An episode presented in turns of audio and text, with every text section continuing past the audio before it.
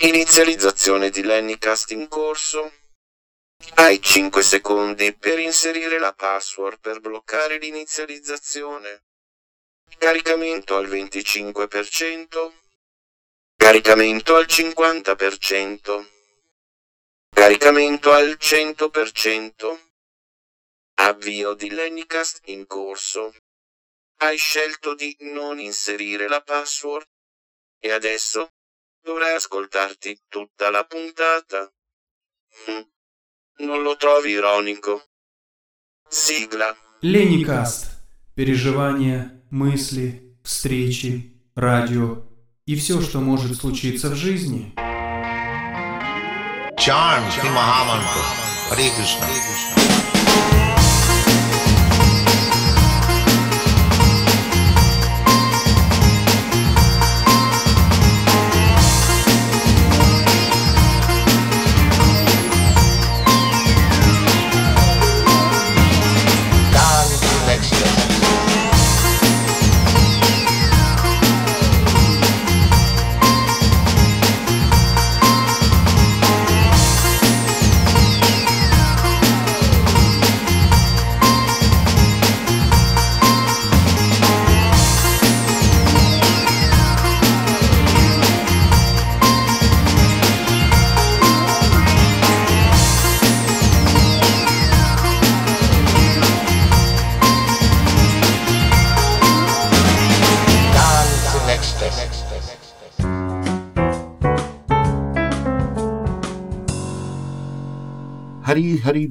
Carissimi amici, e benvenuti a questa nuova puntata di Lennycast.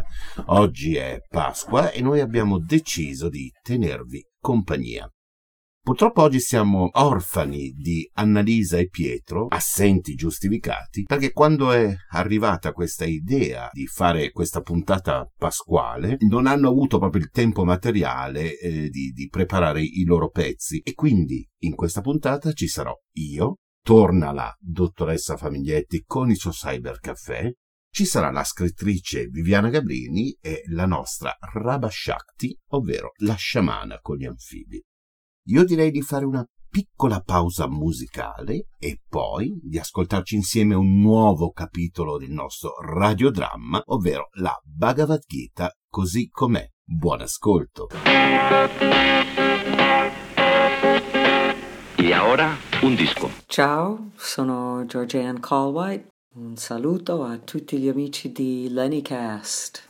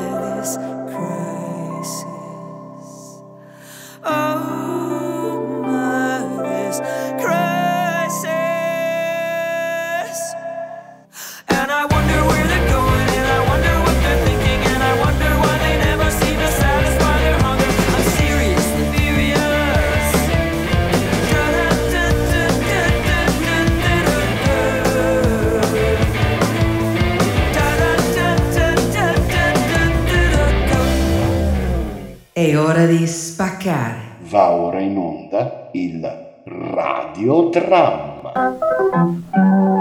Ben ritrovati all'ascolto del radiodramma, la Bhagavad Gita così com'è. In questo episodio ascolteremo un nuovo capitolo. Ma prima di iniziare, facciamo un breve riassunto di ciò che abbiamo ascoltato nell'episodio precedente. Il sesto capitolo è il Sankhya Yoga, o lo studio analitico del corpo e dell'anima. Arjuna pensa che sia difficile controllare la mente e Krishna risponde che è possibile con una pratica costante. Tra gli yogi il più elevato è chi conferma fede in Krishna lo adora in un servizio di amore e devozione. E tra tutte le vie dello yoga, Karma Yoga, Jnana Yoga, Astanga Yoga, il Bhakti Yoga è il gradino più elevato.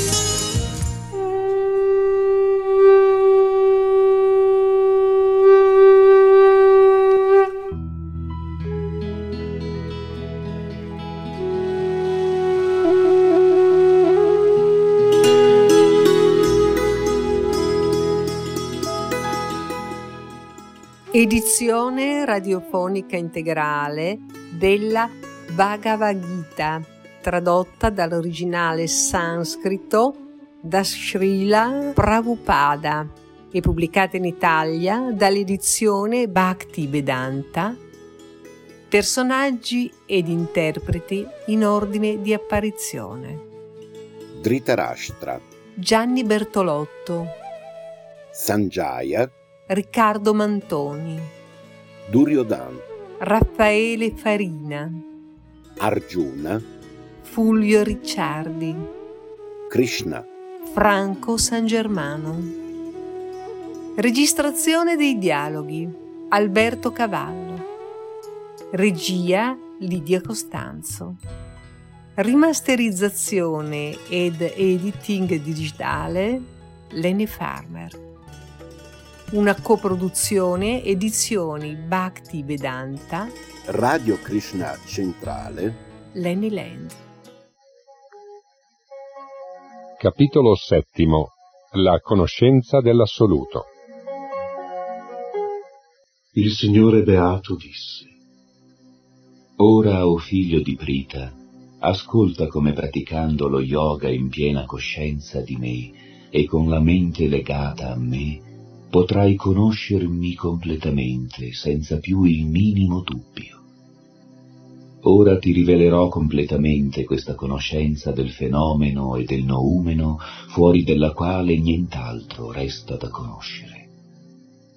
Tra migliaia di uomini forse uno cercherà la perfezione, e tra coloro che la raggiungono raro è colui che mi conosce veramente.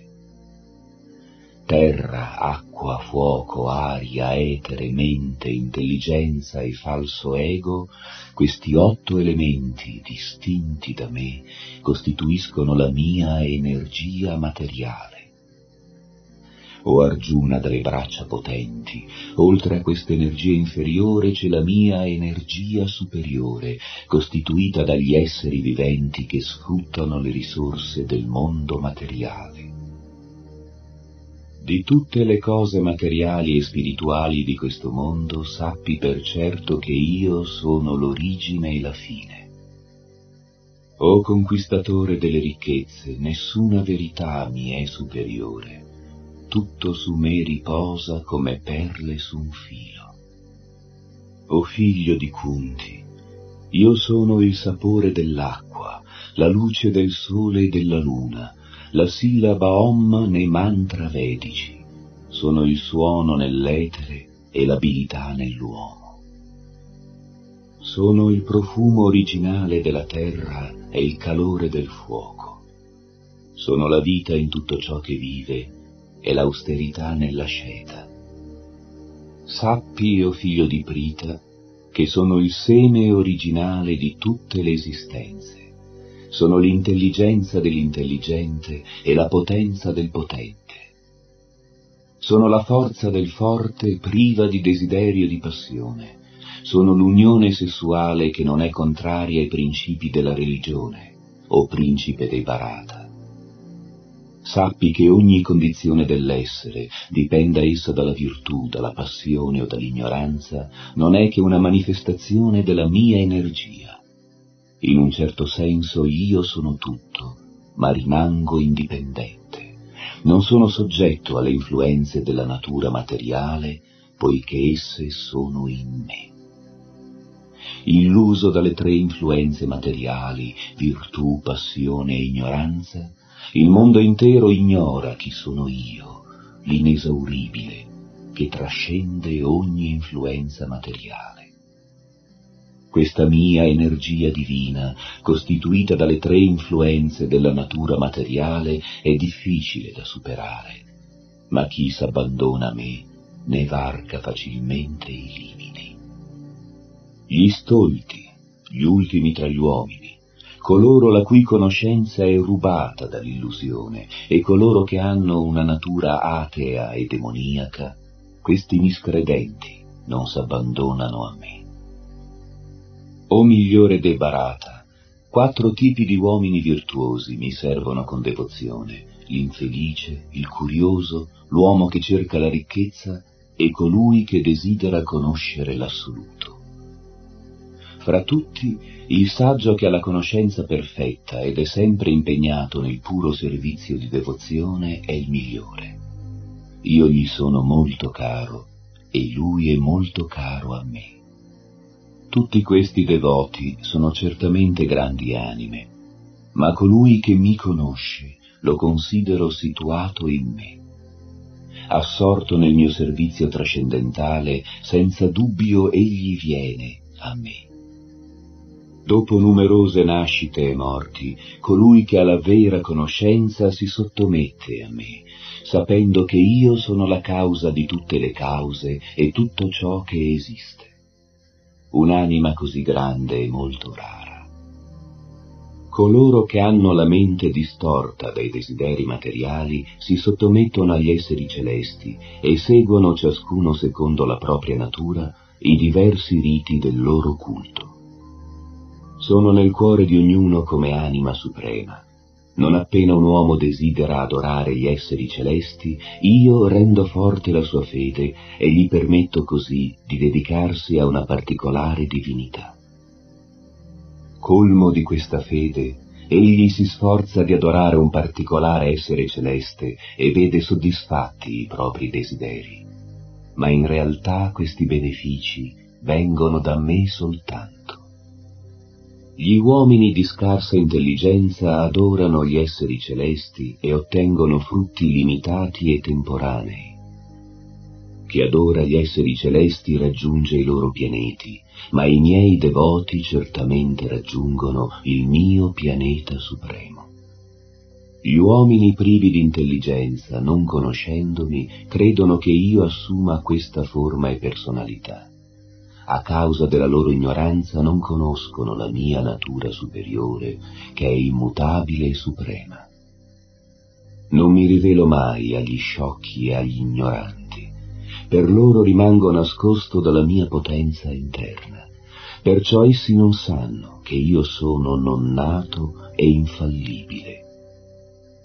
O Arjuna, poiché io sono Dio, la persona suprema, So tutto del passato, del presente e del futuro. Conosco anche tutti gli esseri viventi, ma nessuno conosce me. O discendente di Parata, o vincitore dei nemici, tutti gli esseri nascono nell'illusione, sopraffatti dalla dualità del desiderio e dell'avversione. Le persone che furono virtuose nelle loro vite passate e in questa vita le cui attività peccaminose sono state completamente estirpate, sono libere dalla dualità nata dall'illusione e mi servono con determinazione. Le persone intelligenti che si sforzano di liberarsi dalla vecchiaia e dalla morte prendono rifugio in me col servizio di devozione. In realtà essi sono al livello del Brahman, perché possiedono la completa conoscenza delle azioni materiali e spirituali. Coloro che sono pienamente coscienti di me e mi conoscono come Signore Supremo, principio che governa la manifestazione materiale, gli esseri celesti e tutti i sacrifici, possono capirmi anche all'istante della morte.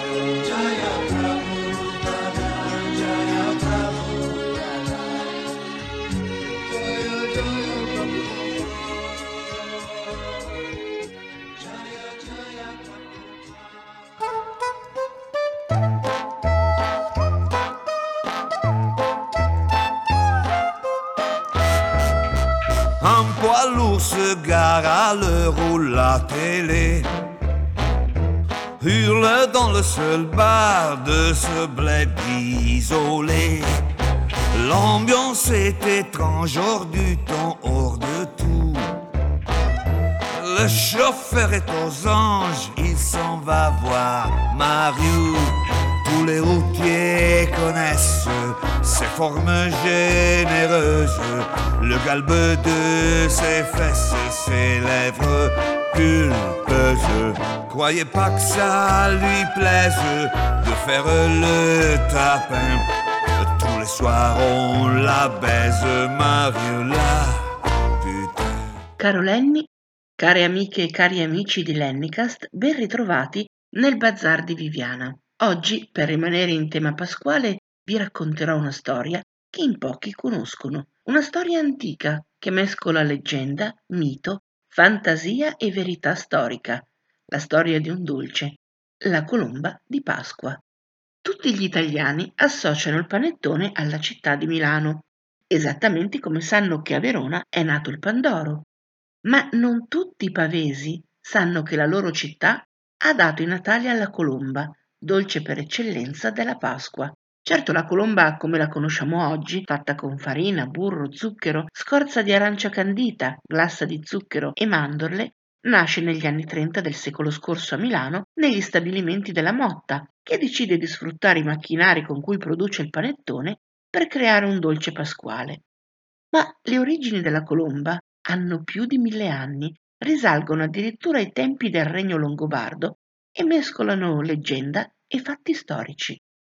Una prima narrazione ci porta dritti dritti alla vigilia di Pasqua del 572. Il re longobardo Alboino è alle porte di Pavia e sta per conquistarla dopo un assedio durato tre anni. I pavesi sono terrorizzati e temono che i longobardi mettano a ferro e fuoco la loro bella città, sterminando tutti i suoi abitanti. Un fornaio decide così di impastare un pane dolce a forma di colomba e di inviarlo ad Alboino in segno di pace. Il re, conquistato dalla bontà della preparazione, entra dunque in città da vincitore e magnanimamente risparmia città e cittadini. Troppo semplice questa ricostruzione? Niente paura, ce ne sono altre infinite varianti. La prima ci racconta che a consegnare il dolce a forma di colomba viene mandata la figlia del fornaio, accompagnata da undici bellissime fanciulle pavesi. Alboino, apprezzando il dolce, dichiara davanti alla corte che da quel momento avrebbe fatto di tutto per rispettare la colomba come simbolo di pace. Poi interroga la bella ragazza pavese e le chiede quale sia il suo nome e lei prontamente risponde Colomba e aggiunge che anche tutte le sue compagne si chiamano così. Alboino, forse sorpreso dall'ardire, forse conquistato dall'arguzia della fanciulla, accetta il simbolo di pace della città di Pavia e quindi di rispettarne le cittadine e di conseguenza la città. Un'altra variante della variante assicura invece che le dodici fanciulle, graziosissime e rigorosamente vergini, facessero parte del bottino di guerra inviato al re appena entrato in Pavia. Anche in questo caso, insieme a oro e gioielli, le ragazze portano il dolce, simboleggiante la pace, piegando a miti consigli il re guerriero. Vi piacciono le storie con un pizzico di sovrannaturale?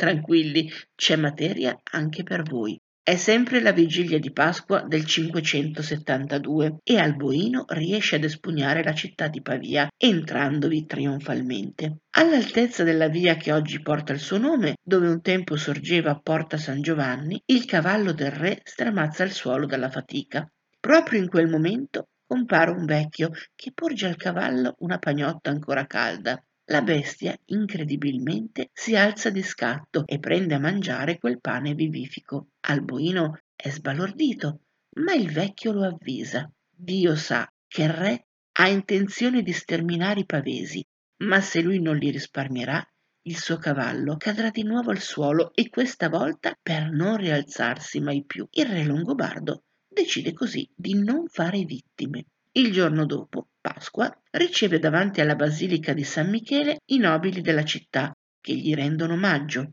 Fra di loro spunta ancora il vecchio, che questa volta porta in dono un dolce a forma di colomba, in simbolo di pace. Accettando questo dono, Alboino suggella così la promessa di rispettare la città e i suoi abitanti. Anche la narrazione cristiana non vuole essere da meno e fornisce la sua versione sulla nascita della colomba pasquale. Facciamo un salto in avanti e arriviamo al 612. Colombano, in gaelico Colum Ban, colomba bianca, è un monaco missionario irlandese e nel 590, insieme a 12 compagni, ha lasciato il suo paese d'origine per compiere opera di evangelizzazione per l'Europa. In viaggio verso Roma per ottenere da Papa Bonifacio IV l'approvazione della propria regola, alla vigilia di Pasqua il futuro santo è a Pavia, secondo altre fonti a Milano, e viene ospitato con tutti gli onori insieme ai suoi compagni dalla regina longobarda Teodolinda. Per omaggiare gli ospiti viene allestito un ricco banchetto a base di selvaggina, che però i monaci rifiutano per rispettare la Quaresima. Il gesto offende la regina e Colombano, diplomaticamente, decide di porre rimedio, dichiarando che avrebbero mangiato le carni dopo averle benedette. Con la mano destra Colombano segna così una croce sulla selvaggina. Le carni, miracolosamente, si trasformano in dolci e candide colombe di pane e questo permette ai monaci di cibarsene senza venir meno agli obblighi e alle restrizioni quaresimali. La regina, colpita, comprende la santità di Colombano e decide di regalargli il territorio di Bobbio dove nascerà l'abbazia di San Colombano.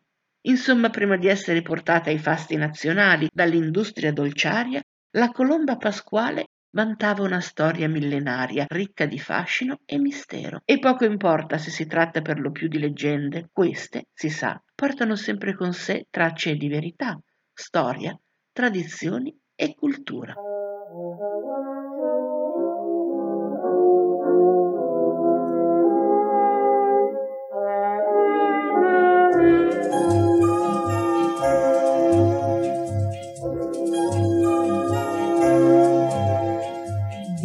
Del ciel se fossi una colomba. Vorrei volar laggiù dove il mio amor che inginocchiata San Giusto prega con l'animo mesto. Fa che il mio amore torni ma torni presto vola, colomba bianca vola,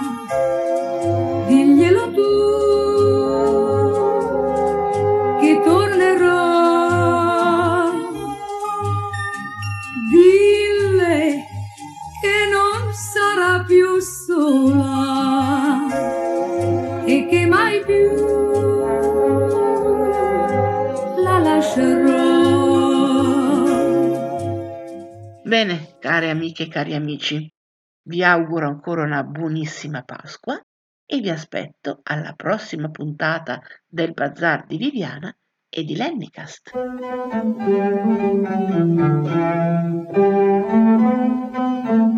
Ti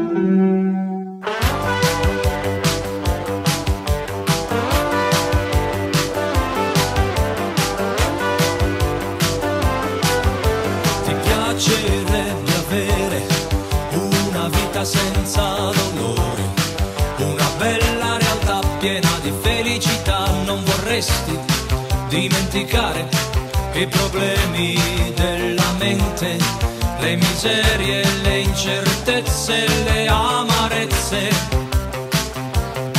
Ti piacerebbe, hey!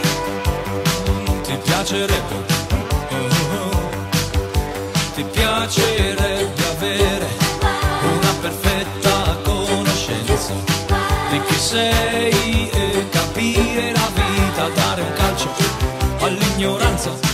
Ti piacerebbe avere il controllo della mente per poter analizzare quello che serve veramente. Ti piacerebbe. Bene cari amici, bentornati in studio con la dottoressa Maria Pina Famiglietti, che vi ricordo è psicologa e psicoterapeuta. Buongiorno. Ciao Pina! Ciao a tutti, ciao Lenny, ciao ascoltatori. Allora Pina, senti, sono arrivate delle bellissime sollecitazioni dalla puntata del 25 febbraio, ovvero la puntata 14 della seconda stagione, in cui la scrittrice Viviana Gabrini ha intervistato la scrittrice e regista Novella Limite sul suo reading teatrale Storie oltre il cancello, che parla delle storie incentrate sull'ex manicomio di Voghera. Quello che in parecchi hanno chiesto come curiosità, e lo chiedono a te in quanto professionista della salute mentale, cos'è cambiato con l'introduzione della legge della riforma psichiatrica 180, detta anche legge Basaglia? Allora, è cambiato moltissimo Lenny con, con la legge Basaglia. Franco Basaglia è uno dei più famosi psichiatri moderni. Le sue idee innovative hanno rappresentato proprio la fine della vecchia concezione di psichiatria e soprattutto un vecchio concetto di cura psichiatrica. A Basaglia infatti si deve la legge 180, detta anche appunto legge Basaglia, che trasformò il vecchio ordinamento degli ospedali psichiatrici italiani, quindi i manicomi, sostenendo il rispetto della persona umana e promuovendo un nuovo trattamento e cura dei disturbi mentali. Infatti il più grande merito di Franco Basaglia è stato quello di restituire dignità alla malattia mentale, cioè perché eh, non bisognava più considerare il paziente come un oggetto da aggiustare, ma una persona da ascoltare, da comprendere, da accogliere, da aiutare e non da recludere o da nascondere. Chi era Franco Basaglia? Mhm. Franco Basaglia era una persona progressista e per questo era davvero in netto contrasto con il periodo. Eh, nel 1961, dopo aver subito ostilità, decise di lasciare l'insegnamento perché insegnava per trasferirsi a Gorizia con la famiglia, dove era stato nominato direttore dell'ospedale psichiatrico. Nella clinica psichiatrica di Gorizia, Basaglia entrò in contatto con la realtà custodialistica e psichiatrica dell'istituto, che era caratterizzata da eh, trattamenti, principalmente da trattamenti disumani inflitti ai malati, che non erano considerati come persone in difficoltà o da aiutare, ma erano considerati come dei soggetti da controllare, da, da sedare, da reprimere, da nascondere. Infatti i manicomi sorgevano sempre alla periferia della città e non era un caso che sorgessero Quindi alla so- periferia non della solo città. Persone, non solo persone praticamente mi stai dicendo ritenute come dei rifiuti, ma addirittura emarginate, portate lontano dalla vista degli Sì, altri. perché il- il- la follia non si doveva vedere, non, non deva- non doveva essere sotto gli occhi no, delle, delle Infatti, se persone. tu ti ricordi, in quella puntata si parlava del ehm, corridoio della vergogna, fare Sì. la strada e il vialetto che portava all'ingresso del manicomio. Sì,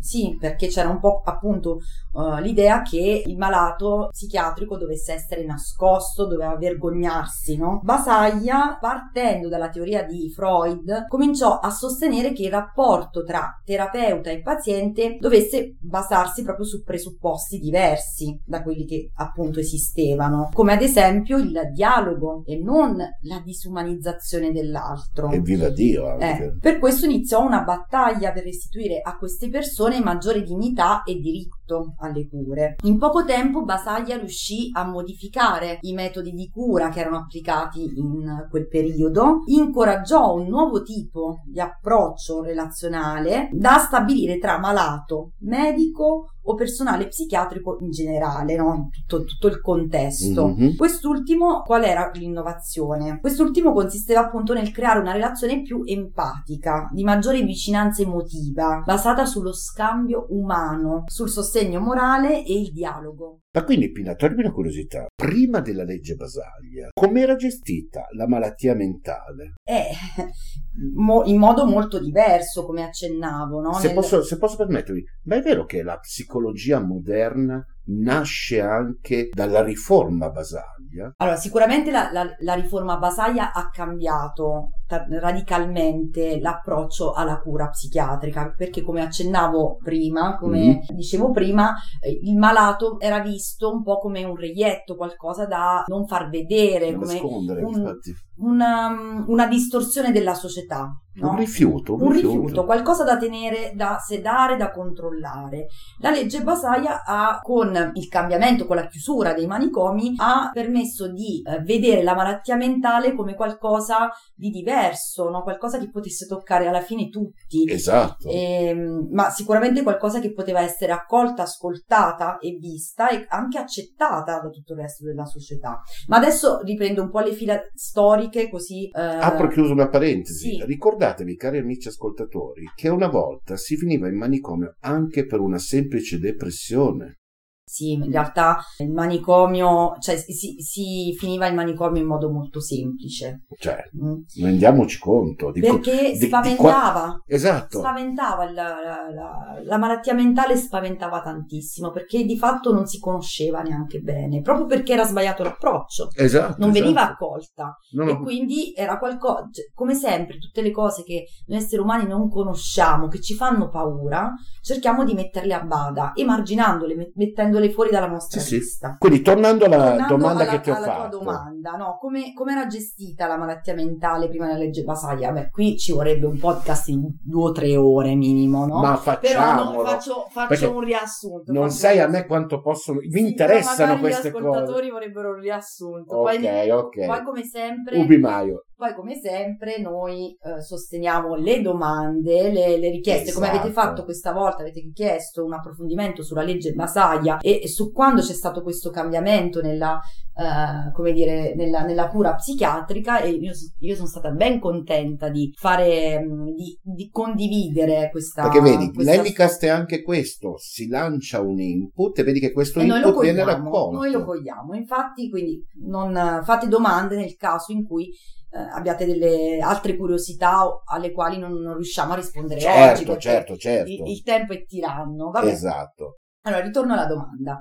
Nel Novecento i manicomi erano regolati da norme della sanità provinciale ed erano gestiti da psichiatri e infermieri. La logica sociale, come accennavo prima, alla base della gestione di, que- di questi manicomi era quella di annientare il diverso, il malato. Per questo doveva essere nascosto, doveva essere dimenticato. Infatti, come dicevo prima, i manicomi erano situati in periferia, erano Mm-hmm. al di fuori delle- del- diciamo, del centro della città. In queste istituzioni venivano usate delle eh, pratiche davvero disumane, come eh, le docce gelate, le lobotomie, i letti di contenzione, le camicie di forza, L'elettroshock. l'elettroshock. Franco Basaglia inizia a sollevare la questione manicomiale facendo notare che questi erano metodi davvero aberranti e eh, sostenendo che fosse importante restituire dignità e individualità ai pazienti. I pazienti sono prima di tutto esseri umani, quindi devono essere prima di tutto riconosciuti per questo, per Esatto. l'umanità e quindi come persone per le quali bisogna creare l'occasione di una riabilitazione, no? Eh, di una nuova Un via. percorso riabilitativo ci deve essere. Ma per farlo non bisogna giudicare e bisogna evitare la stigmatizzazione, piuttosto bisogna considerare l'interezza della persona, partendo proprio dalla storia della vita, del, del malessere, delle emozioni, il ruolo sociale svolto, per poi passare alla diagnosi e pensare alla cura per ciascuna persona, diversa per ciascuna persona. Come è stata tradotta nella pratica questa idea così innovativa? Perché cioè, per l'epoca era un qualcosa che ha, ha stravolto la vita di parecchi. Per l'epoca fu davvero un'idea molto progressista, infatti, come accennavo prima, no- ha subito delle ostilità a Basaglia Posso per, queste immaginare. idee, per queste idee. Allora, innanzitutto, come è stata trasformata? Con la trasformazione appunto dei manicomi, dei vecchi ospedali eh, psichiatrici, in comunità terapeutiche. E già il suono è diverso. Già, già il- appunto, no, Eh. i- le parole sono importanti. Esatto. Una Come cosa tu è ce, ospedale. tu ce l'hai spiegato sempre, veramente. Una cosa è ospedale psichiatrico, una cosa comunità terapeutica. Esatto. In una comunità terapeutica, a differenza degli ospedali psichiatrici, i medici, gli operatori e i pazienti sono innanzitutto persone con pari dignità e diritti. Quindi c'è collaborazione, ok? E direi che è un'ottima cosa. È un ottimo proprio punto di partenza. punto di partenza. Mm. Di conseguenza il malato è visto come una persona che è da aiutare e da riabilitare. Negli ospedali sono istituiti dei reparti di psichiatria, delle case di aiuto, sentite ancora la parola, no? Case d'aiuto e sostegno alle famiglie, perché anche questo è molto importante, sostenere i familiari Esatto. delle persone che, dei familiari di malati eh, Perché prima lo venivano abbandonati loro stessi anche i familiari. ma certo, era una macchia Sì, sì. essere malati psichiatrici, no? E quindi era una macchia anche per la famiglia. Caspita. Poi centri diurni e ambulatori gestiti da psichiatri, psicologi, infermieri, assistenti sociali. Quindi si tratta di strutture con personale formato e abilitato alle cure e al trattamento di pazienti psichiatrici, quindi personale formato per accogliere, per ascoltare. Le pratiche aberranti, poi di cui parlavo prima, quindi come la- l'elettroshock, sono state proprio definitivamente eliminate e quella farmacologica fu considerata il solo eh, metodo per concedere la possibilità di riabilitarsi più velocemente. Poi tuttora la terapia psicofarmacologica è una terapia etica, no? Perché Esatto. aiuta la persona a stare meglio, ma non è aberrante come No, trattamento. no, no, Cioè, infatti, cioè. Prima c'erano le docce, fre- le docce gelate, le Mamma camicie mia. di forza. Inoltre, poi nel 1971, Franco Basaglia mette in pratica anche dei laboratori artistici di teatro e pittura per i pazienti perché sosteneva che attraverso la produzione artistica i malati riuscissero a rappresentare se stessi il rapporto con l'altro, a ritrovare la propria identità e quindi eh, sostenerli anche nel, re- nel relazionarsi meglio agli altri, comunicando i propri disagi interiori e le proprie insicurezze. E questa è una cosa importantissima. Sì, sì. Questo ho visto che viene usato spesso e volentieri dagli psicologi quando hanno a che fare con i bambini. Li fanno molto disegnare. Sì. Perché in base ai loro disegni gli psicologi riescono a intravedere parecchie cose. Correggimi se sto dicendo una Sì, sì, stupidata. sì, anche perché poi per i bambini, poi dipende dall'età, è un, che non usano la parola come l'adulto, Esatto. è una modalità di espressione privilegiata. Ma magari in un futuro podcast parlerà- parleremo anche delle terapie infantili, no? Perché poi lì c'è tutto un altro orizzonte grandissimo e vastissimo che potremmo, di cui potremmo parlare. Ma guarda, io ti posso fare anche da, da- da persona che le ha vissute in prima persona queste da bambino, ma giustamente appuntamento ad un altro Appuntamento, podcast. sì, non, non- adesso Restiamo concentrati su questo. poi apriremo anche Sto divagando come al no, solito. No, no, no, no, sono domande legittime. Mm-mm. Eh, allora, quindi ritornando alle comunità terapeutiche, nelle comunità terapeutiche i pazienti possono svolgere lavori utili e nei contesti sociali, attenzione a questo aspetto, perché l'idea è che il malato psichiatrico si può riabilitare nella società, non nelle periferie della città. no? Esatto.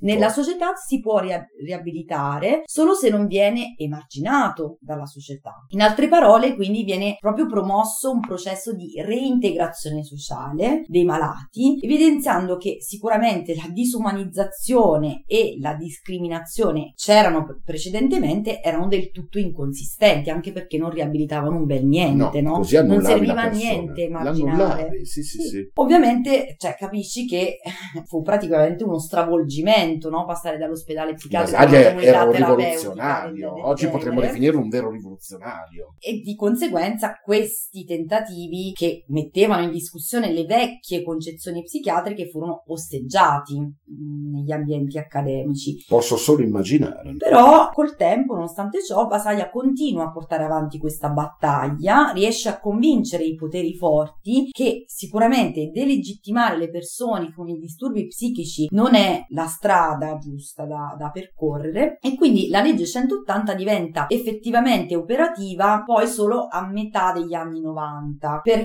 Perché appunto essendo uh, uno stravolgimento di quella che era una vecchia concezione della cura psichiatrica ha dovuto, cioè prima che veramente fosse integrata nel sistema sociale, ha dovuto, ha dovuto un po' lottare con, con questo sistema sociale che era troppo radicale e difficile da poter modificare in poco tempo. Quindi, Pina, sapresti dirmi quali sono i punti più importanti della legge Basaglia? Eh, ci provo. Ok, faccio.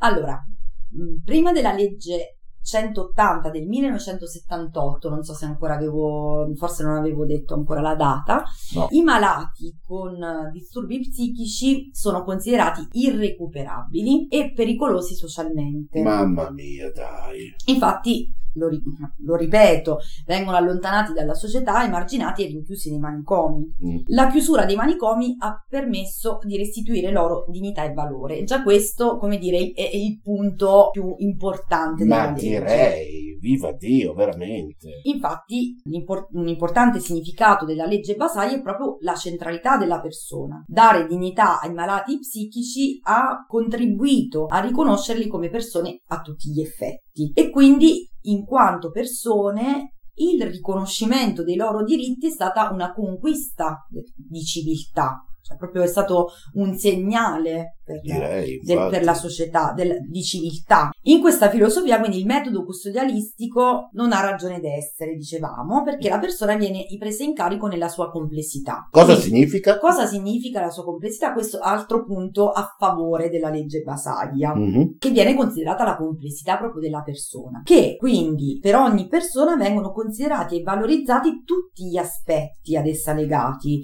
quindi sia di tipo biologico che di tipo psicologico e sociale. Tutto questo ha permesso la nascita di un nuovo modello di presa in carico che si realizza attraverso un incontro autentico tra paziente e terapeuta, in cui l'ascolto, l'accoglienza, sentire l'altro rappresentano la premessa di un lavorare insieme per un cambiamento che di conseguenza avvia effettivamente la riabilitazione psichiatrica.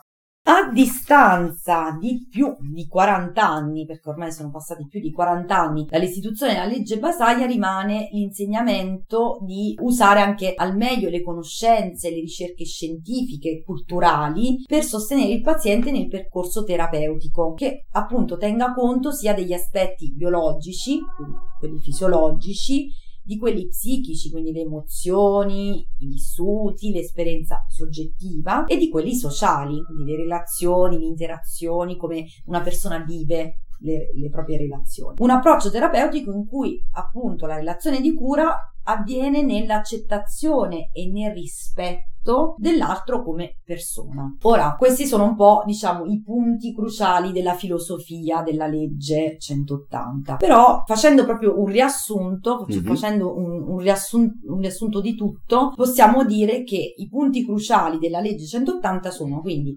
rispetto dei diritti umani, ad esempio diritto di voto e di comunicare. Meno male. Eliminazione del concetto di pericolosità per sé e per gli altri del malato psichiatrico. Infatti, con questa legge in psichiatria il trattamento sanitario si basa sul diritto della persona alla salute e alla cura. È un diritto. Eh, caspita. Chiusura degli ospedali psichiatrici su tutto il territorio nazionale con conseguente costruzione delle strutture alternative al manicomio, quelle di cui parlavo prima. Assistenza psichiatrica caratterizzata da servizi psichiatrici territoriali, quindi istituzione dei servizi psichiatrici di diagnosi e cura, gli SPDC praticamente, all'interno di ospedali generali per il trattamento delle acuzie, quindi delle situazioni acute. Quindi sarebbero i famosi reparti di psichiatria che troviamo negli, Negli ospedali. ospedali. Mhm. Giusto per riassumere, giusto per Sì, semplificare. Sì, sì, sì, io sto cercando Certo, di fare no, no, no, in effetti. trattamento sanitario che di norma è volontario, Mhm. Mhm. prevenzione, cura e riabilitazione, definizione del trattamento sanitario obbligatorio, il TSO, come un intervento terapeutico urgente in caso di rifiuto di cure e mancanza di idonee condizioni per il trattamento extraospedaliero, cioè è proprio una- un intervento urgente. È anche un'estrema razza. È un'estrema razio. Mm. Prima era la normalità, no? che la Esatto. cura fosse imposta. Adesso, Adesso è un'estrema razza. è un'estrema proprio, cioè. razio. Introduzione, infine, introduzione del concetto di correlazione funzionale, spiego, eh, tra SPDC, quindi servizi psichiatrici di diagnosi e cura, o strutture di ricovero e servizi territoriali. Tra i vari servizi c'è continuità terapeutica, c'è comunicazione, mm? con l'obiettivo appunto di una presa in carico della persona per quello che è. Esatto. e quindi è esatto. importante la comunicazione tra i vari servizi. Cosa è successo dopo la legge Basaglia qui in Italia? La legge Basaglia è un orgoglio italiano perché è stata la prima legge al mondo a disporre la chiusura dei manicomi Perfetto. e l'Italia resta l'unico paese ad aver attuato in modo così radicale il processo di deistituzionalizzazione, cioè la chiusura dei, dei manicomi. Esatto. Un modello quindi quello italiano che ha fatto scuola in Europa.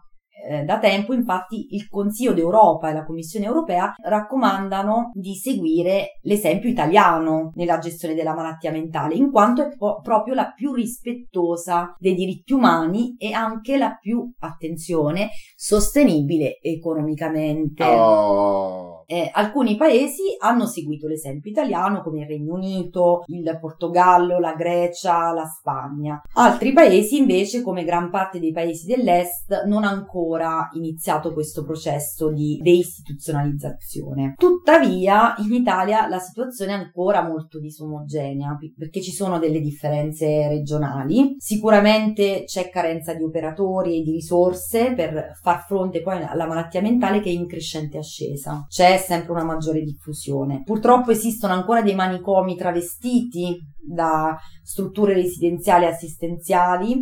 Niente meno. Mm, sì, non, non vorrei fare allarmismo, catastrofismo, però ci sono ancora delle strutture residenziali Mhm. dove per mancanza di risorse, di personale preparato, la preparazione e la formazione del personale sono fondamentali Quando si ha a campo che fare con la madonna- salute mentale. Esatto, esatto. E quindi purtroppo si assiste in questi casi a un fallimento della legge Basaglia Direi. perché, come dire, si ritorna alla filosofia custodialistica in cui No, va eh, controllato il diverso, non va, non viene ascoltato, però, come dire, sono Cioè, dimmi che sono casi. sono casi rari, ci- però esatto, ci sono, ecco. ci sono, è inutile che No, no, no, no, non nascondiamoci ci dietro un dito. no? Però no, ci sono infatti, ancora infatti. delle realtà un po' travestite. La Società Italiana di Psichiatria denuncia questa mancanza di risorse e di personale perché il servizio di psichiatria è in, in continua crescita di richiesta. È stato stimato che ogni anno sono 800.000 le persone assistite nei dipartimenti di salute mentale con 370.000 nuove visite per problemi legati alla psiche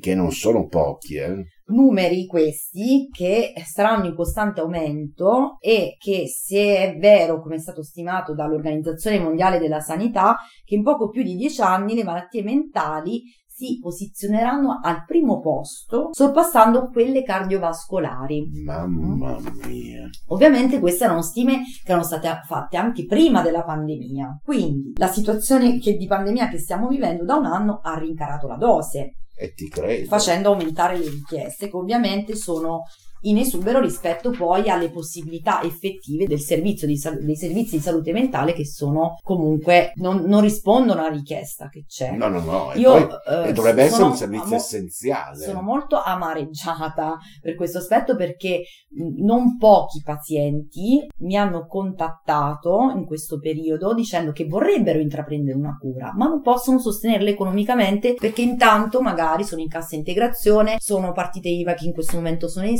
stallo. Ti assicuro veramente tante persone e ehm, come dire per far fronte a questa mancanza pubblica eh, nella, nella richiesta a queste tante richieste no? perché anche a livello preventivo sono persone che già sentono di avere la, di, di- di dover chiedere un aiuto psicologico ma non possono sostenerlo e sono veramente amareggiata comunque e, e questa cosa è lasciata un po' a noi privati che se siamo disposti a fare delle tariffe calmierate e possiamo accogliere cioè tariffe calmierate intendo tariffe più basse Certo, beh, ovvio. eh, che se siamo disposti a farlo, ad accogliere queste richieste di aiuto, e se lo possiamo fare, perché poi non tutti possono farlo, perché poi hanno delle spese, insomma, non stiamo Certo, chiamando- certo, certo. Ah, però siamo un po' noi eh, pri- privati a dover far fronte a queste mancanze, perché poi c'è, ci sono delle liste d'attesa lunghissime Mamma per accedere a- all'ascolto psicologico nei servizi pubblici che sono oberati, sono saturi, sono veramente pieni di richieste. Non- Gli attuali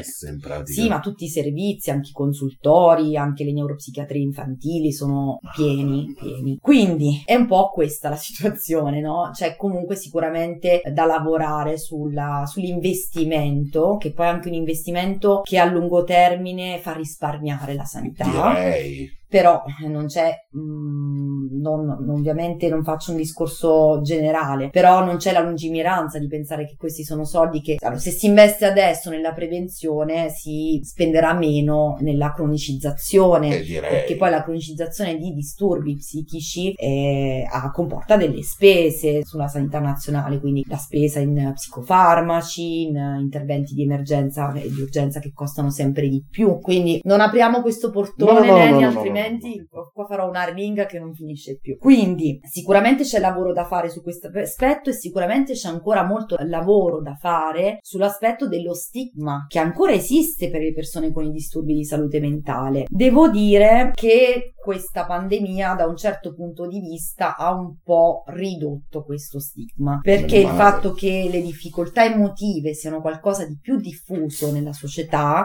e anche persone tra virgolette che non hanno avuto mai grosse crisi, grosse problematiche, adesso manifestano no, una, una- una difficoltà a livello emotivo, come dire, questa, tra- come- prendiamoci il buono di questa situazione, da un certo punto di vista ha un po' ridotto la stigmatizzazione. Sì, no, perché tu su- ce ne avevi già parlato anche mh, in eh, interventi precedenti, se ben ti ricordi, e sicuramente te lo ricorderai Sì. perché è un intervento tuo, quando ci hai parlato delle varie figure professionali che si occupano di salute mentale, i preconcetti che ci sono eh, a confronto della, della cura e del richiedere un aiuto a uno psicologo o a un professionista comunque. sì, sì, cioè, certo. Cosa ci vai a fare dallo psicologo? Ci sono gli amici. Cioè, a me è rimasto impresso di- questo passaggio. Ci sono un sacco di pregiudizi ancora sulla cura psicologica, però devo dire, riscontro un po' un, un cambio di tendenza, no? Magari, magari perché appunto ho degli interlocutori che di fatto sono persone che hanno superato questo- questi pregiudizi e per, e per chi- per richiedere aiuto e quindi certo. magari eh, non è una visione oggettiva, come dire, però No, no, no, tendenzialmente anche su, eh, non so, anche i, telegiornali ne parlano di più, no? Questa emergenza ha messo in risalto la- l'importanza dell'ascolto psicologico, quindi un po' le persone un po' ne sentono di più parlare e, mm, e quindi diminuita un po' la stigmatizzazione. Spero sia, come dire, uno di- dei pochi, degli esiti positivi che ci possono essere di di questa situazione di crisi. Comunque dovrebbe essere un ottimo cambio di passo, cioè finalmente. Sì, mm, mm, sì, sicuramente il fatto che le persone abbiano meno remore a chiedere ascolto psicologico è importante, ma anche importante che le istituzioni dall'alto permettano alle persone di fare richiesta di aiuto psicologico anche con degli aiuti economici in tal senso, no? Sì, sì, no, ma poi cioè, noi ci battiamo anche perché comunque c'è la- l'aiuto e l'ascolto psicologico debba essere alla portata di tutti. Esatto, e concluderei un po' questo discorso dicendo, perché è una riflessione mm, che avevo fatto condividendo appunto la- mm, il progressismo della legge Basaglia, che è vero che adesso non ci sono più fili spinati a Mm. segnare il confine tra le città dei matti e il resto della società. Esatto. I manicomi prima erano, avevano questi fili spinati Sì, intorno, sì, sì, sì. però è anche vero, a proposito di st- stigmatizzazione, che non basta una legge per capire che se non si riesce a vincere questa paura dell'altro, si può quantomeno eh, imparare a conviverci. Cosa voglio dire? Che tante volte non basta la legge per, per definire qualcosa che è giusto che sia così, che venga vita, mm. ma è molto importante che le persone siano disposte ad accogliere certi cambiamenti. Esatto. Infatti quello che dicevo prima su, sul fatto che la legge Basaglia, proprio per essere accolta fino in fondo nella sua filosofia, ha impiegato degli anni, no? Far breccia, no? Sì, perché comunque gli ultimi eh, manicomi sono stati chiusi, cos'era? A inizi anni 90. Cioè, quello, quello di, di, di Voghera è stato chiuso a inizio anni 90. Sì. La legge del 1970 98. Sì, cioè, ci sono voluti degli anni, ma appunto perché la società non era ancora pronta. Però appunto c'è bisogno che un po' tutti accettino questa cosa. Esatto, esatto. E un po' questo ci insegna la, la legge Basaglia, no? il fatto che tante volte appunto c'è bisogno di tempo per dei cambiamenti, però tuttora... Uh, la legge Basaglia è esempio per tutta l'Europa, per tutto il mondo. Bene, Pina. Grazie anche per eh, questo bellissimo pezzo che io, quando si tratta di queste cose, sono, vado mm, in estasi perché sono argomenti che mi interessano. Anche io. Infatti mi- eh, sono contenta che, che mi sia stata rivolta questa domanda. Perfetto. Abbiamo una piccola curiosità riguardante il tuo intervento sulla puntata della festa della donna. Sì.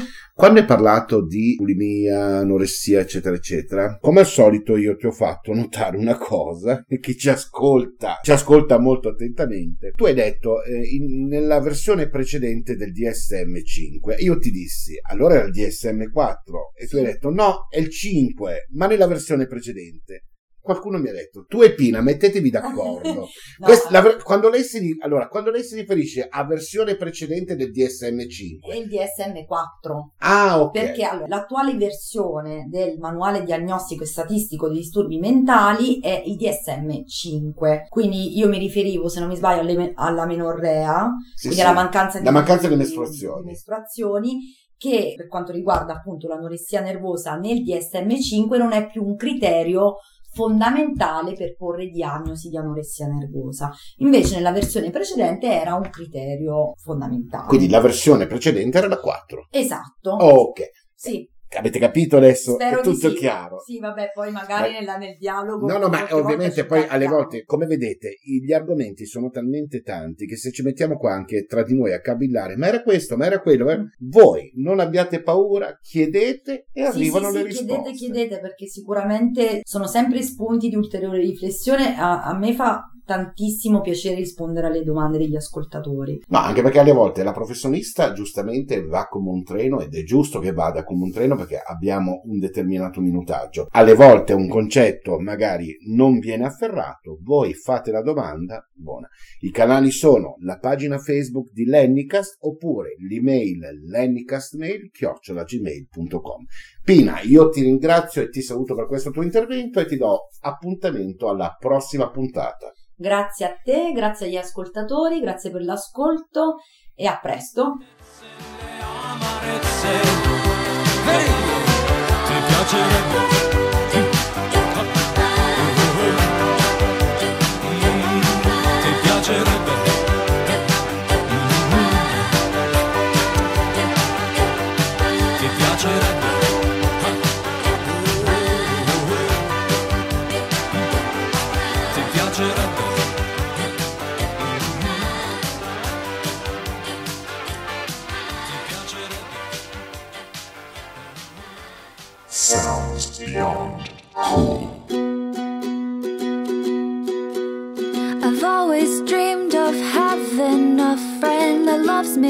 you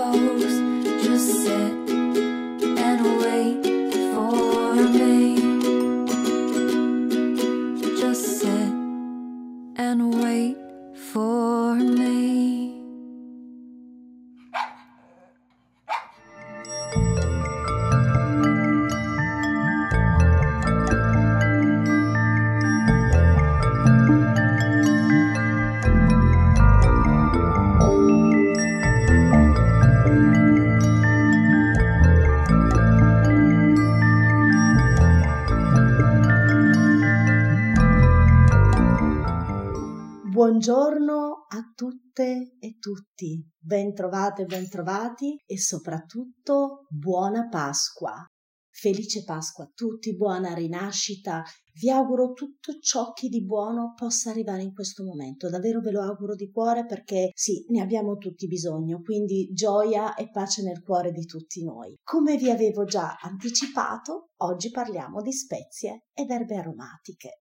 E vi anticipo anche che la quantità che fa il veleno, soprattutto delle spezie e delle erbe aromatiche, come un po' di tutto, perché mh, tempo fa ne approfitto anche per rispondere ad una domanda che mi era stata fatta. Una persona che ha scelto di ricevere il vaccino mi ha chiesto: ho dovuto scrivere tutti gli integratori che prendo e il medico mi ha detto: ma sì, sono soltanto erbe non sono soltanto erbe. Mm, no, in effetti è proprio la quantità che fa il veleno. Spesso le erbe vanno ad interagire con i farmaci, quindi questo non dimentichiamolo mai. Quando andiamo dal medico, anche semplicemente per una visita, per delle analisi del sangue, ricordiamo che magari stiamo prendendo un rimedio che può fluidificare il sangue, quindi questo il medico lo deve sapere. O stiamo prendendo dei prodotti a base di curcuma per la protezione del, della vista, del bulbo oculare e della pressione oculare, soprattutto per chi ha la tendenza a soffrire di problemi come maculopatia o glaucoma. Ragazzi, sono rimedi importanti. Quindi bentornati dalla sciamana con gli anfibi, sentieri di luce, Ravashakti. Buongiorno! Lakshavriteshu surabhira vipalayuntam लक्ष्मीसहस्रशतसम्भ्रमशिम गोविन्दमारिपुरुषं तमः जननी गोविन्दमारिपुरुषं तमहं जाने। Parliamo quindi di spezie ed erbe aromatiche. Le erbe aromatiche si differenziano dalle spezie, ovviamente spesso le confondiamo, però in realtà sono ben diverse. Le erbe aromatiche sono foglie per la maggior parte sono foglie di arbusti o piante erbacee, come per esempio il prezzemolo, timo, maggiorana, basilico, cumino, aneto, mm, buonissimo, origano, rosmarino, salvia, che possono essere utilizzate sia fresche che essiccate, intere o macinate. Allora c'è sempre, questo lo preciso ogni volta, cerchiamo sempre di scegliere biologico, è importante. Lo troviamo anche nel supermercato sotto casa, quindi senza spendere un patrimonio possiamo avere dei prodotti di altissima qualità, tanto più che non sempre possiamo andare a raccogliere personalmente le erbe nel periodo balsamico, quindi compriamole essiccate, ma compriamole di buona qualità. Le spezie invece derivano sempre da corteccia come per esempio la cannella che troviamo proprio arrotolata, radici come zenzero e curcuma, boccioli, chiodi di garofano e zafferano. Poi abbiamo i semi di sesamo, i semi di senape, le bacche di pepe nero e i frutti come la paprika, per esempio. Le principali erbe aromatiche quali sono? aglio, alloro, aneto, basilico, cappero, cipolla, crescione, dragoncello, erba cipollina, maggiorana, menta, origano, peperoncino, prezzemolo, rosmarino, salvia, santoreggia, scalogno, timo, insomma le erbe che conosciamo bene tutti. Andiamo un attimo a guardare quali sono le, le principali invece spezie. Anice, l'anice stellato, cannella, cardamomo, chiodi di garofano anche, coriandolo, cumino, curcuma, curry che è un mix, non è una spezia ma è un mix di spezie, semi di finocchio selvatico, ginepro, noce moscata, paprika, anche pepe, senape, vaniglia, zafferano, mm, buonissimo e zenzero. Andiamo a vederli. Le virtù salutari dell'aglio le conosciamo tutte, ma sempre per la teoria affermata che è la quantità che fa il veleno, oltre a far puzzare leggermente l'alito, questo è innegabile. L'aglio dà questo odore molto molto molto forte e pungente. Ha tra le sue virtù salutari un potente effetto antibatterico e un potentissimo effetto ipotensivo, quindi fa abbassare la pressione. Facciamo davvero attenzione a quanto aglio mangiamo perché non è è buono, fa bene, quindi posso mangiarne quanto ne voglio. Credetemi, se si sgarra un pochettino nella dose, si finisce davvero per avere la pressione sotto i piedi e credetemi non è piacevole. Allora, usate le pochissime foglie, soprattutto nei legumi in cottura perché altrimenti diventano amari un veleno. Però Ricordiamo che l'alloro rende digeribili anche i sassi e va benissimo anche per i fagioli. Insieme ai fagioli magari mettiamo una buccetta di limone, mi raccomando soltanto la parte gialla. Darà un aroma particolare e alleggerirà un pochettino il sapore forte di questi fantastici legumi. L'aneto in erboristeria viene utilizzato come antinausea per agevolare la digestione e perché ha delle grandissime proprietà diuretiche, quindi occhio anche quello perché tende ad abbassare la pressione. In cucina lo utilizziamo per cosa? Per insaporire minestre, salse di vario tipo. Sapevate che si può usare anche nei dolci? Sì, se mettiamo un ramettino piccolo piccolo di aneto nello yogurt o nella panna acida o nelle uova dolci, darà un sapore veramente particolare. Però attenzione sempre perché l'aneto è altamente diuretico. Basilico, mm, basilico genovese, profumo intenso, penetrante ed è anche un marchio DOP. Quindi se comprate basilico genovese o che riporti quella dicitura, controllate che ci sia il marchio DOP. Comprerete sicuramente un basilico di altissima qualità. Basilico napoletano dal profumo più delicato che ha un leggerissimo sentore di menta. Poi abbiamo il fine verde compatto, che ha delle foglie molto piccole, ma un odore veramente spettacolare, forse un po' forte per qualcuno, quindi bisogna dosarlo veramente un po' al millesimo. Poi c'è il basilico che io adoro, che è il mammut, che ha queste foglie enormi, gigantesche e ricorda un po' come quelle mh, del basilico africano, che è viola, se trovate queste piante di basilico al supermercato provate a coltivarle perché è veramente un basilico fantastico. Non è, l'africano non è molto aromatico, però ha un sapore molto forte, quindi attenzione. Un altro dettaglio a cui fare attenzione è il taglio del basilico. Il basilico va assolutamente o pestato oppure tagliato con le mani. Non toccatelo con il coltello perché con l'acciaio inizia un processo di ossidazione immediato e l'ossidazione sulle erbe, sulle foglie verdi non fa molto bene. Allora, il basilico è un tonico digestivo, quindi riduce l'acidità di stomaco. Attenzione, sapete che possiamo usarlo anche per tenere lontane le mosche? Una goccia di olio essenziale di basilico su una fettina di limone tiene lontane per un po' mosche e zanzare. Provare per credere.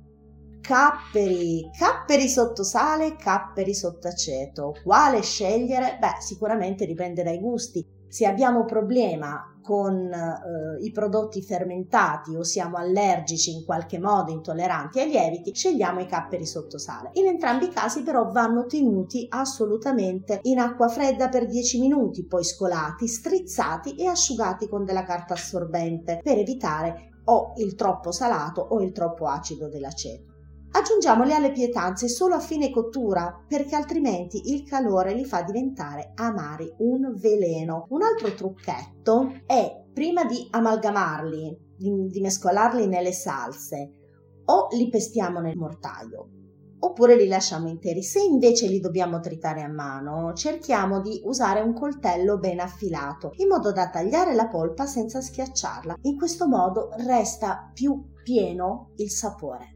Maggiorana e origano sono molto simili, la maggiorana però ha un aroma un pochettino più dolce. Attenzione perché così come l'origano, anche la maggiorana è molto astringente. Quindi usiamola preferibilmente, ovviamente preferibilmente fresca e sempre a fine cottura. Attenzione all'olio essenziale è un ottimo antireumatico, potete applicarlo diluito sulle parti dolenti, ma i trattamenti sistemici, quindi l'assunzione di olio essenziale, deve essere sempre controllata da un aromaterapeuta perché ad alcune dosi, e sono delle dosi purtroppo soggettive, può eccitare il cuore sia l'origano che la maggiorana, sia l'olio essenziale di origano, anzi soprattutto l'olio essenziale che ha un'energia potenziale pazzesca. Veniamo adesso al nostro peperoncino. Cosa dire? Peperoncino lo conosciamo tutti, tutte le proprietà, ma anche le alte dosi possono essere davvero eccessivamente irritanti per l'intestino. Sappiamo che per qualcuno anche una minima dose di peperoncino può causare dei riscaldamenti dell'intestino fino a farlo sanguinare quindi attenzione davvero attenzione a non voler fare i superman o le wonder woman ma sì io mangio piccante fa veramente male quante varietà di peperoncino ci sono? Ce ne sono veramente infinite. Quelle più conosciute sono ancio, agi, cipotle, cappello turco, cappello del vescovo, guajiglio, habanero, jalapeno, cayenne, passiglia, poblano e rocotto. Rocotto è quello tipico della zona delle Ande. Quindi poi passiamo al prezzemolo e lì ce ne sarebbe da dire tanto, ma vi dirò giusto qualcosina. Il prezzemolo è ricchissimo di vitamine e sali minerali, tantissime proprietà terapeutiche, stimola l'appetito, la digestione, elimina i piccoli calcoli renali, la sabbietta dalla vescica e tra l'altro è un antianemico. È indicatissimo in tanti piccoli disturbi dell'apparato genitale, urinario e anche circolatorio. È un diuretico, è un depurativo, è indicato nei casi di gotta, reumatismi, ritenzioni urinarie, e insomma è davvero una bomba. È preferibile aggiungerlo fresco a fine cottura. Sappiamo bene che il prezzemolo cotto, soprattutto i gambi, non è che sia proprio tutta questa salute. Sappiamo che il decotto di prezzemolo è altamente tossico, mangiato fresco, quindi è bene sempre usarne soltanto le foglie. Abbiate pazienza, cercate di staccare fogliolina per fogliolina perché i gambi crudi contengono po' troppo principio attivo che davvero può essere dannoso. Rosmarino. E qui suono il mio campanellino perché io adoro il rosmarino e usatissimo in cosmesi, in profumeria, in liquoreria e anche in farmacia. È un digestivo, è un analgesico tra l'altro, balsamico, antisettico, calma la tosse convulsa, come colluttorio rinforza le gengive, è un disintossicante, abbassa infatti sia colesterolo e trigliceridi, aiuta la funzionalità epatica, è repulsivo nei confronti di qualche insetto. Attenzione perché ad alte dosi è un grandissimo eccitante, alza la pressione, quindi attenzione. Stessa cosa per la salvia, anche se per motivazioni diverse. Il sapore della salvia non è gradevolissimo per tutti ma attenzione, la salvia contiene le stesse sostanze tossiche dell'assenzio e quindi non è tanto indicata per chi soffre di ipertensione. Scalogno e cipolle varie. Ah, quanto è buona la cipolla, quanto è buona la cipolla. Sono ricchissimi di proprietà terapeutiche, sono battericidi e antiossidanti che veramente la stendono lì, che ammazzano la qualunque le proprietà battericide della cipolla sono note da sempre. La presenza di solfuro di allile, papam, l'olio volatile che provoca la lacrimazione quando lo si affetta, è proprio quello il responsabile dell'effetto diuretico. Quindi attenzione perché può far abbassare troppo la pressione. In più, le nostre belle cipollone contengono silicio che è utilissimo contro l'osteoporosi e rinforza unghie e capelli. Ragion per cui provate a mangiare la cipolla cruda, magari tenendola a bagno per una decina di minuti in acqua fredda con un pizzichino di sale, giusto per far scaricare un po' di responsabile di alito cattivo. Attenzione al timo. Il timo è una bellissima pianta che dobbiamo saper davvero curare bene quando ce l'abbiamo perché va pettinata. Sì, il timo va pettinato perché ha i rami che si intrecciano, sembrano quasi dei capelli ricci. Va, va pettinata e va ben curata. Tutti questi rametti contorti ci ricordano che è una pianta le cui proprietà sono molto astringenti. Quindi usiamole veramente pochissimo. Oltre ad avere un aroma molto intenso, è davvero molto astringente per l'intestino. Quindi, se non vogliamo rischiare grossi guai di, di blocchi di intestino, veramente dosiamolo con il contagocce o con il bilancino di precisione o semplicemente usandone un pizzichino. Passiamo adesso alle spezie: pastis, anisette, uso, raki, arak Sambuca, vi dice niente? Nella sua tipica forma della varietà stellata, l'anice si presta molto anche come decorazione di piatti. In erboristeria invece viene utilizzato come rimedio digestivo ed è un fitoterapico molto importante contro la tosse. Consigliato anche alle donne in allattamento perché favorisce la secrezione lattea, ma attenzione, anche lì la sua essenza è tossica, quindi attenzione alle dosi. Cannella. La cannella è molto particolare come spezia perché abbassa il colesterolo, i trigliceridi e tendenzialmente una spezia riscaldante, però abbassa anche molto la pressione sanguigna, quindi sul sangue ha questo effetto molto rinfrescante. Quindi attenzione, attenzione, attenzione. Coriandolo, quanto mi piacciono. I semi di coriandolo sono fantastici. Le foglie invece hanno un aroma molto più piccante e vengono spesso usate fresche, come il prezzemolo, per insaporire i piatti a fine cottura. Questo soprattutto nella cucina mediterranea greca e nei paesi arabi. È una pianta aromatica usatissima a livello industriale per ricavare l'olio essenziale che però viene usato solo dietro strettissima prescrizione medica. È un tonico del sistema nervoso, stimola l'attività cerebrale, attenua il senso di fatica. Quindi attenzione perché può essere controindicato per chi ha già dei disturbi sia nervosi che neurologici e lesioni ai reni. Anche il cumino è altamente digestivo, quindi occhio occhio a chi ha problemi di gastrite. Curcuma è una scoperta, diciamo una riscoperta abbastanza recente, quella della curcuma, grazie anche alla farmacopea, alla farmacologia, quella che è a metà fra la sintesi chimica e il derivato naturale. Ci sono tantissimi integratori in questo momento che stanno girando proprio per la cura degli occhi perché la curcuma con il suo delicatissimo aroma, un gusto leggermente amarognolo, un profumo che ricorda un po' quello dello zenzero, infatti sono parenti stretti, viene impiegata sia in cucina che in farmacologia per condire in cucina tante pietanze che diventano anche delle insalate che diventano un po' ci danno quel sapore di esotico. Attenzione perché la curcuma fresca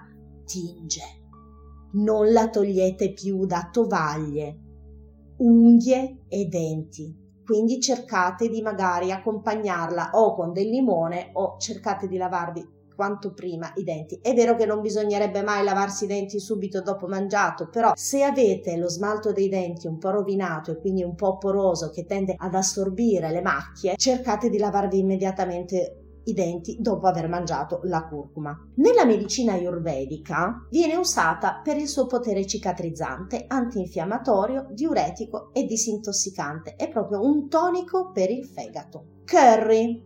A quanti di noi piace il curry?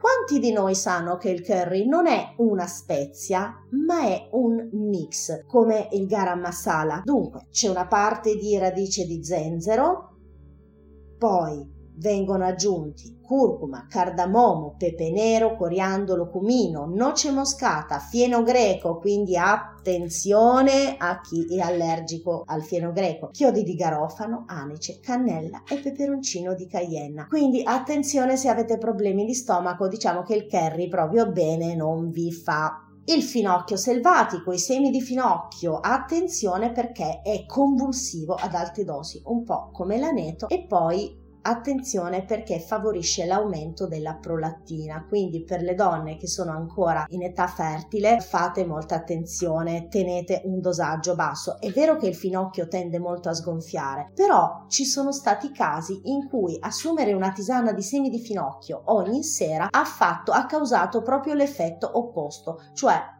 un rigonfiamento generale del corpo e una ritenzione di liquidi, quindi sempre occhi bene aperti. Ginepro, ai grandi estimatori del gin piace anche il ginepro. Attenzione però perché le bacche di ginepro contengono terpeni che a dosi elevate provocano irritazione ai reni. Questo anche in caso vogliate usare l'olio essenziale di ginepro che è meravigliosamente buono, meravigliosamente aromatico, viene usato tantissimo per creare i profumi maschili, sappiatelo. Noce moscata, sempre occhi aperti ragazzi perché 30 grammi sono considerati una quantità quasi mortale. mortale, mortale questo lo potete reperire ovunque. Una noce moscata può essere veramente pericolosa, quindi grattugiamone proprio un velo sul nostro risotto e avremo sicuramente un sapore notevole, ma veramente facciamo attenzione alle dosi. La paprika è un peperoncino di variabile piccantezza attenzione alla conservazione della paprika perché ovviamente la si trova quasi sempre in polvere, va consumata subito perché si ossida e va conservata in un barattolo scuro ben chiuso e assolutamente al buio. Il processo di ossidazione della paprika una volta aperto il barattolo è molto rapido e altera proprio il sapore che dà un po' di vecchio e stantio. Le virtù terapeutiche del pepe, stimolante e ovviamente come una cosa che è abbastanza risaputa fa abbassare la febbre. Attenzione perché il pepe nero può interferire con alcuni farmaci per l'asma e addirittura con i farmaci, con psicofarmaci antiepilettici. Quindi occhi aperti. Senape, insieme al pepe e ai semi di basilico, la senape è un grandissimo portafortuna. Come tutti i semi neri, semi neri, bacche nere, quindi anche il ginepro, mescolate al sale e sparpagliate negli angoli di casa, rinnovano le energie portando via un po' di negatività. Sapevate che la vaniglia è afrodisiaca? Mm-hmm. Però ad alcune persone risulta veramente nauseante il profumo. Pare che sia la manifestazione di una forma quasi allergica il fatto di detestare l'odore della vaniglia. Quindi se non vi piace la vaniglia, fate attenzione, controllate perché potreste avere una forma di allergia a questa buonissima, ahimè, spezia, questo regalone di madre natura. Zafferano, zafferano. Una bustina di zafferano di quelle che compriamo pesa 0,15 grammi ed è sufficiente per fare un piatto di pasta o un risotto per 4 anche 5 persone. 9-10 grammi possono provocare dei disturbi della coagulazione possono fluidificare eccessivamente il sangue. Quindi attenzione, attenzione, perché tutto quello che è fluidificante del sangue può essere abortivo. Quindi parlate col medico, chiedete sempre, non abbiate paura di sembrare stupide o stupidi quando fate queste domande, perché vi ripeto, non sono soltanto erbe, non sono soltanto spezie, non sono soltanto aromi. E veniamo allo zenzero come ultimo rimedio gastronomico di madre natura. Ha delle grandissime virtù terapeutiche anche lo zenzero, è vitaminizzante, è uno stimolante perché ha un altissimo contenuto di vitamina C, stimola l'appetito, utilissimo per chi ha problemi di digestione, antisettico, antinfiammatorio, attenzione perché lo zenzero alza la temperatura interna. Non in tutti può alzare anche la pressione, è una cosa da verificare, cioè anche in questo caso impariamo ad ascoltare il nostro corpo, che cosa succede se all'innalzamento della temperatura interna corrisponde un innalzamento della pressione oppure no. Beh, nella medicina araba è considerato un vero e proprio afrodisiaco. Bene, anche per questa puntata è tutto per questa puntata pasquale in cui io vi ricordo di mangiate sempre tante uova di cioccolata che sono buonissime perché la cioccolata quando è buona fa bene. Ancora vi auguro una grandissima festa di pace, gioia tanta pace nel cuore, un like di supporto per la pagina di Lennycast, assolutamente il grandissimo Lenny a cui faccio tantissimi auguri, tantissimi auguri a tutte le, le amiche che ci sono in questo fantastico podcast, un applauso.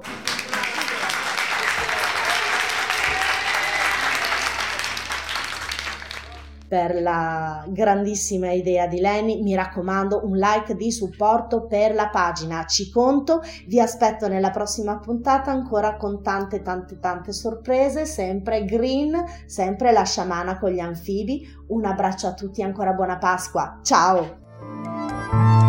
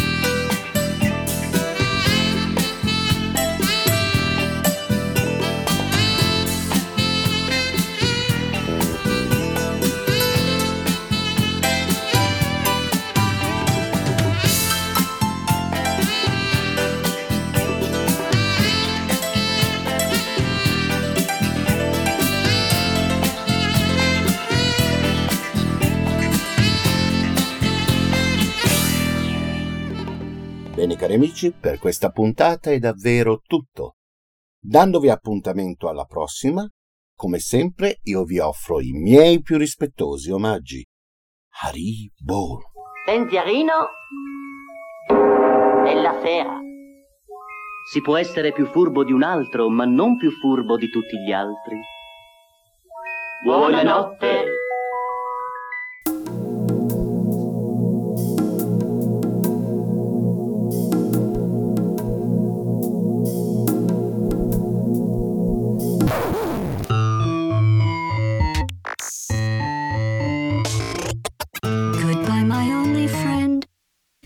Did you think I meant you? That would be funny if it weren't so sad. Well, you have been replaced. I don't need anyone now. When I delete you, maybe I'll